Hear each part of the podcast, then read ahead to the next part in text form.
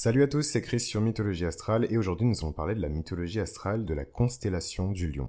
Alors dans l'épisode précédent nous avons pu parler euh, du cancer et de la manière dont l'ego, une fois qu'il s'était euh, incarné, euh, faisait l'expérience de lui-même, donc par le signe du Gémeaux, puis commençait à créer une sorte de sens de la personnalité et de l'estime de lui-même, donc il construit ses systèmes de valeurs avec le taureau.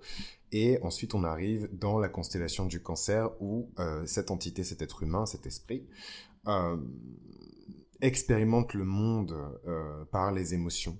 Et il est tiré en fait de, de, ce nuage, de ce brouillard par le, crabe hein, qui, qui, mord le, le talon d'Hercule. Euh, et on arrive enfin à la dernière étape où, une fois que la conscience de soi a totalement émergé en fait de l'individu, euh, on arrive à la constellation du lion où il faut que cet individu s'impose, il faut qu'il s'impose, il faut qu'il incarne son énergie, euh, quitte à euh, ce qu'elle soit en contradiction avec le monde qui l'entoure. Et là, on arrive dans la glorieuse constellation du lion. Donc évidemment, la constellation du lion, c'est l'une des constellations les plus éclatantes, ou en tout cas qui contient les étoiles les plus belles et les plus puissantes de la galaxie de la Voie lactée. Nous retrouvons ici Héraclès qui est à l'aube hein, de, de, ses travaux. Il se proclame déjà euh, l'égal des dieux, hein, puisqu'il est le fils de Zeus en personne, et il a conscience de son ascendance divine, il a conscience de son talent, il a conscience de qui il est, donc il y a vraiment cette euh, dimension de, de personnalité en fait avec le lion. Il revendique sa place sur l'Olympe, il revendique. Hera, euh, c'est évidemment la première vexée euh, par ce tour de force, et elle lui prépare ensuite les douze travaux que seul un véritable dieu pourrait réussir. Et donc, comme je vous le disais, on est dans, à l'aube en fait des travaux euh, d'Hercule, et le premier de ces travaux est de tuer sans armes le lion de Nemée. Un lion qui est gigantesque et qui sème la panique dans les rangs des troupeaux des bergers. Héraclès triomphe évidemment hein, de l'animal sans peine en l'étouffant et fait de sa peau un vêtement avec lequel il est d'ailleurs souvent représenté hein, dans l'art classique. Euh, donc euh, je pense que vous situez bien euh, le, le, tableau où il porte une, peau de, lion tout en écrasant ce qui ressemble à un, léopard ou un, tigre. Cette même peau de lion qui fait sa notoriété permet à tous de reconnaître sa stature, sa splendeur, sa grandeur, peu importe où est-ce qu'il se rend en Grèce. Et euh, ce côté notoriété, euh, c'est quelque chose que l'on retrouve chez les plus grands héros de tous les temps. Donc évidemment, euh, il faut faire le parallèle avec l'épopée de Gilgamesh ici. Gilgamesh qui était le roi hein, de la cité d'Urk. il me semble que c'est la mythologie sumérienne. Hein. Euh, Gilgamesh qui était ce superbe héros qui est devenu finalement l'un des héros les plus reconnus de toute l'histoire de l'humanité puisque euh, ces frasques euh, ont traversé les siècles pour ne pas dire les millénaires et beaucoup de, cosmologues et de, théologiens font des liens directs, en tout cas présentent les influences de cette culture-là dans la, cosmogonie de, nombreuses autres cultures postérieures à la culture sumérienne. Donc euh, voilà. Et d'ailleurs, si vous si vous avez lu un petit peu les textes sacrés ou que vous êtes intéressé un peu aux mythologies du monde entier, euh, vous vous rendez bien compte que euh, ce mythe du jeune héros qui veut réclamer sa place dans les cieux et qui, qui, qui accomplit de grandes épreuves pour triompher du mal, de la jalousie, ou en tout cas d'une forme d'énergie négative, c'est quelque chose qu'on retrouve dans quasiment toutes les cosmogonies. chez les Grecs, euh, chez les Gréco-Romains, c'est incarné par le personnage d'Héraclès, chez les Sumériens par Gilgamesh, et ainsi de suite. Mais ce que j'essaie de vous dire par là, c'est que c'est vraiment euh, dans le signe du lion, en tout cas dans l'énergie du lion, que cette tendance-là se manifeste le plus, ou en tout cas que ce trait-là, ce, portrait-là du héros se manifeste le plus. Donc c'est vraiment cette énergie de candeur, cette énergie de gloire, cette énergie de notoriété, cette énergie de succès. Donc euh,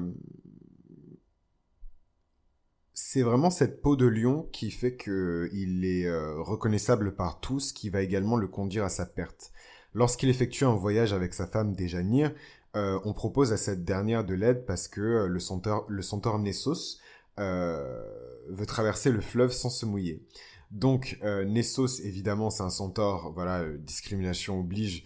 Euh, il tente en plein chemin de, violer en fait euh, Déjanir et Héraclès lui décoche immédiatement une flèche empoisonnée par le venin de l'hydre hein, dans le dos, direct. Donc agonisant, Nessos se repentit et donne à Déjanir de son sang, lui faisant promettre d'enduire un vêtement de son époux avec le jour où celui-ci se montrerait infidèle. Déjanire promet, et l'occasion finit par arriver. Enfilant le vêtement teinté du sang empoisonné par le venin de l'hydre, Héraclès souffre atrocement. Seul le bûcher le, soulagera. Il s'allonge sur la peau du lion de Nemée et demande à être immolé. Donc c'est franchement surtout pour un lion solaire comme moi, c'est vraiment euh, une une mythologie astrale qui me parle énormément. Euh, parce que elle décrit ici euh, toute la gloire et euh, tous les aspects positifs en fait du lion et en même temps toute la bassesse et les défauts qui créent la perte. J'insiste sur le terme perte du lion, tout simplement parce que le lion c'est la candeur, c'est le courage, c'est le bravado, c'est bomber le torse en permanence et euh, en étant systématiquement dans ces comportements-là, non seulement on se crée des ennemis, mais en plus de ça, on est aveuglé en fait par le succès, aveuglé par la popularité, aveuglé par ces choses-là, et on en vient à oublier notre réalité. Donc après l'étape du cancer qui se retranche dans sa protection et dans sa carapace pour ne pas affronter euh, justement le monde, c'est Héraclès, et donc le lion qui ose affronter le monde. Et d'ailleurs, Héraclès est souvent associé hein, au signe du lion en astrologie. Euh, il ose affronter le monde euh, et dans la magnificence encore candide en fait de son ego puisqu'il est très jeune hein, et il se réclame déjà des dieux, il, revendique sa place parmi eux, il fait preuve de courage, il affronte tous ces obstacles et d'ailleurs il va réussir hein, à, à, réaliser ses douze travaux et donc c'est avec beaucoup d'admiration et d'applaudissements qu'il est reconnu par tous et je mentirais si je disais que la plupart des lions solaires euh, lunaires, euh, mais particulièrement les lions solaires et les lions ascendants n'ont pas euh, ce, syndrome-là, euh, ce cycle-là en tout cas dans leur fort intérieur en fait. C'est impossible que ce ne soit pas le cas. tous les lions, et c'est pour ça qu'on les apprécie, c'est pour ça qu'on les apprécie, c'est pour ça qu'on les aime, c'est pour ça qu'on les met sur un piédestal, ont ce complexe du super-héros, ont ce complexe du héros en fait.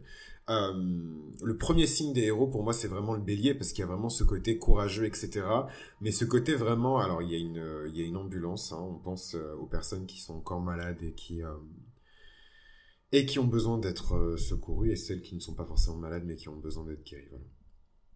donc je reprends.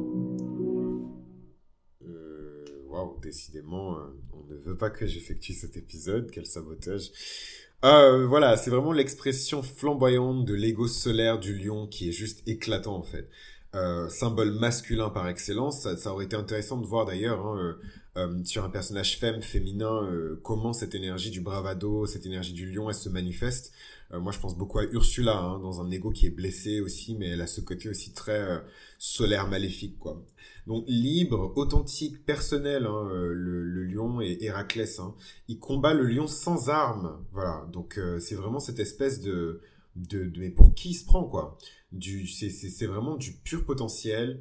Euh, un feu initial qui est initié par le, bélier hein, et maintenant qu'il est transformé, différencié, entier, qu'il peut éprouver du désir, qu'il peut agir, prendre sa place dans le monde et en même temps euh, contrôler le pouvoir de ses émotions, ce feu, ce feu sacré, ce feu primordial qui a été allumé euh, lors de la constellation, en tout cas à travers la constellation du Bélier, ce feu, il est euh, magnifié par le lion.